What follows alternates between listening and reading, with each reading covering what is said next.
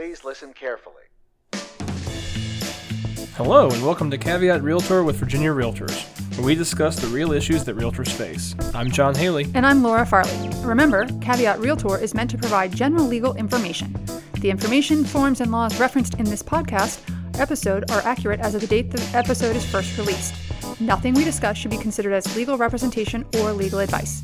We'd like to thank our sponsor, Virginia Housing Development Authority. Hi, John. Hey, Laura. How are you? I'm doing well. How are you doing? I'm doing good. Welcome back to the podcast. Thank you. It's been a while. You know, I've been behind the board. That's that's that's some inside baseball information. That's what we call it here, sitting behind the board, uh, producing. So I figured it was time to to give our dear listeners a taste of my voice. It's not just a boring legal disclaimer. Yes. So, so I have a question for you, John. Sure. How many cars have you bought? I myself have bought two cars. Were either of them a lemon? No, they both were wonderful cars. Good. I have bought, I am on my fourth car, and luckily I have not had any lemons either. Although, if either of us had bought a, a lemon of a car, bad car, mm-hmm. there is a law that would protect us, right? There is, and it's not just the law that says that if you if a car dealer gives you lemons, you make lemonade, because that's a terrible saying. Yeah, that is. I don't like that one bit. Yeah, you could also make um, well, I guess it was you need limes for margaritas, wouldn't you? Yeah, you can make like a, a whiskey sour or something. Tune into our, our separate alcohol related podcast that's dropping never, and we'll talk more about that. Yes. So. All right, John. So the Virginia Consumer Protection Act is one of those pieces of legislation that has all of the feel good words in the title. Virginia is the greatest state in the union, and who wouldn't want to make sure that consumers are protected? Actually, Laura, it's a commonwealth. Oh, Virginia is the greatest commonwealth in the Union, although I like saying that we're the greatest state because there are only five commonwealths. That's true. Um, but I, I feel like I'm obligated as a lifelong resident to stand up for us and say, do you know the other states that are commonwealths? Kentucky, Pennsylvania, Massachusetts, and I don't remember the fifth I one. think I think it's just four. I think it's just those four okay. with Virginia. I'm not positive.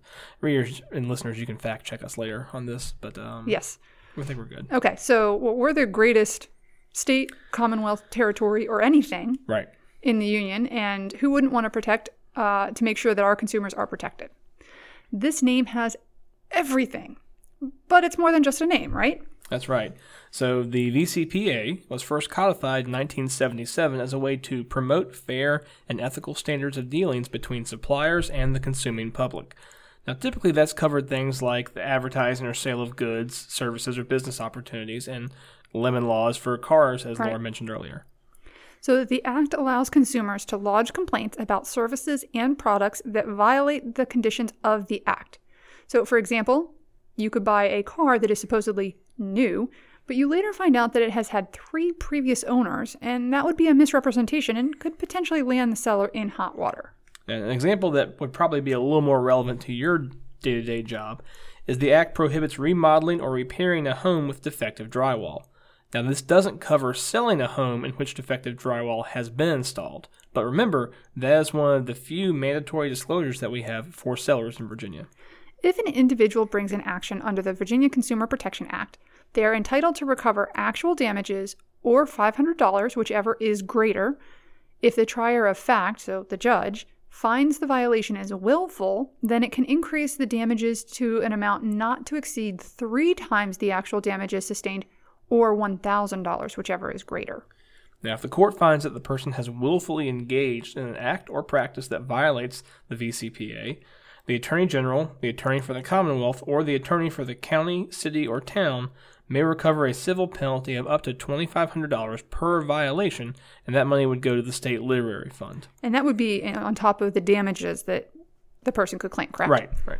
Okay, so the law defines a willful violation as one where the individual continues to engage in the behavior after being notified of the alleged violation by certified mail. Well, this is all great, all, all wonderful. We're patting ourselves on the back here. Yeah. But Laura, how does this relate to real estate? That's a very good question. Because I've been reading my Virginia Code book. I stay up all night reading it. It's engrossing. You it's stayed wonderful. up. Usually people read that to fall asleep. Yeah, well, I kept dropping it on my head as I was reading. It woke me back up. Ah, so, okay. You, know, you do what you got to do. Anyway, because of all this, I know that the VCPA expressly does not apply to real estate licensees. So why are we talking about this? Well, so first, I am very impressed with your legal research skills, which, which is good. That's part of why we hired you. Thank you. And you're right that the Act does not apply to real estate licensees. That's what the VREB and DPOR take care of. But the Act now governs something that should be concerning to anyone with a license the unlicensed practice of real estate. The General Assembly this year passed a law that added the violation of any provision related to the unlicensed practice of real estate to the Act. This means that anyone who attempts to practice real estate without a license subjects him or herself to the full power of the VCPA. Right. So if a licensed individual does something wrong, then the person would go to DPOR through VREB. Right. If it's an unlicensed person who is acting and doing licensed activity, then that person can the the, the person who's harmed could take action under the VCPA. Right, exactly. Okay.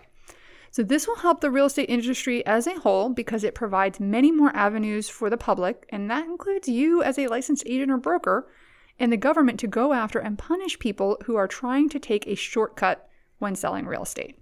And now, a word from our sponsor. VHDA works with realtors all over Virginia to offer down payment grants and loans for first time homebuyers. Find the right solution for your client and locate a VHDA approved lender near you. Just visit VHDA.com.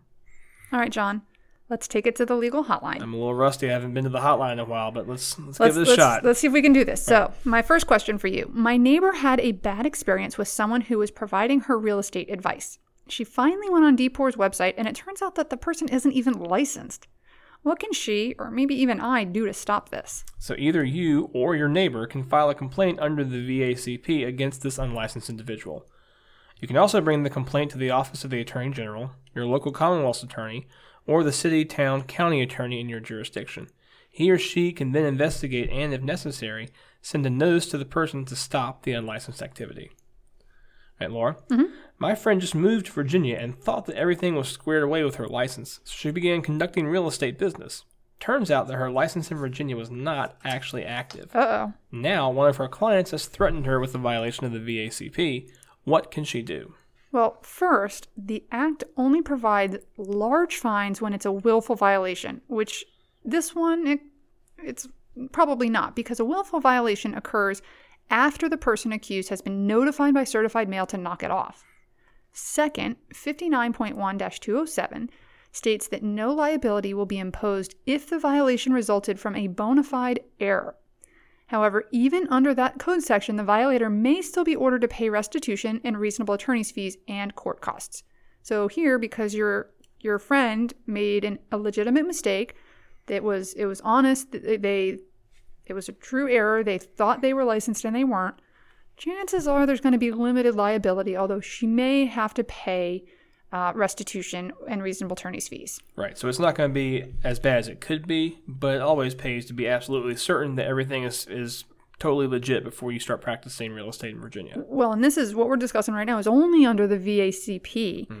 We're not talking about DPOR because DPOR may take a different view That's true. of somebody engaging in real estate activity without a license. Right, And they, they may change that license status if they find out about this. So, right, double whammy potentially. exactly. All right, Laura, how can our listeners limit their risk? Uh, let's start talking about that. Well, first, make sure you have a license. That seems to be the threshold for everyone here, but make sure you have Yes. a license. Everything is, is active, all of your credits are up to date, and all of that. We don't think we need to remind you of that. But always remember if you let your license lapse and continue to practice real estate, you could fall victim to the VCPA, along with any other problems you may face with DPOR and the Virginia Real Estate Board. If you are a client knows about an unlicensed individual practicing real estate, you should contact the AG's office or your local Commonwealth's attorney or town attorney. Preventing unlicensed activity helps protect your reputation as a real estate licensee and also helps to protect the public. On top of this, if you have an unlicensed assistant that is working for you, maybe on your team or just for you as a licensee, now know that they could potentially be liable for damages and uh, penalties if they violate the Virginia Consumer Protection Act. Caveat Realtor is a weekly podcast with episodes released every Tuesday. Our podcast is available for streaming through iTunes, Stitcher, and Google Play. Subscribe to our podcast to get automatic updates when we have new episodes, and please rate us. Remember, members of Virginia Realtors have access to our legal hotline where we can provide you with legal information. You can access the legal hotline on the Virginia Realtors website under the Legal tab on the For Members section. Make sure you're logged in to see this page. Thanks. Although the members of this podcast are attorneys, the Legal information in this program is not a substitute for personalized legal advice from an attorney licensed to practice in your jurisdiction. The information provided by Virginia Realtors is general reference work as a public service and does not constitute solicitation or provision of legal advice. We provide this general legal information on an as is basis. We make no warranties and disclaim liability for damages resulting from its use. Legal advice must be tailored to the specific circumstances of each case, and laws are constantly changing. The information provided in this program should not be used as a substitute for the advice of competent counsel. This has been a production of Virginia Realtors, copyright 2019. This podcast features the song Please Listen Carefully by Jahzzar, available under a Creative Commons Attribution Share Alike license.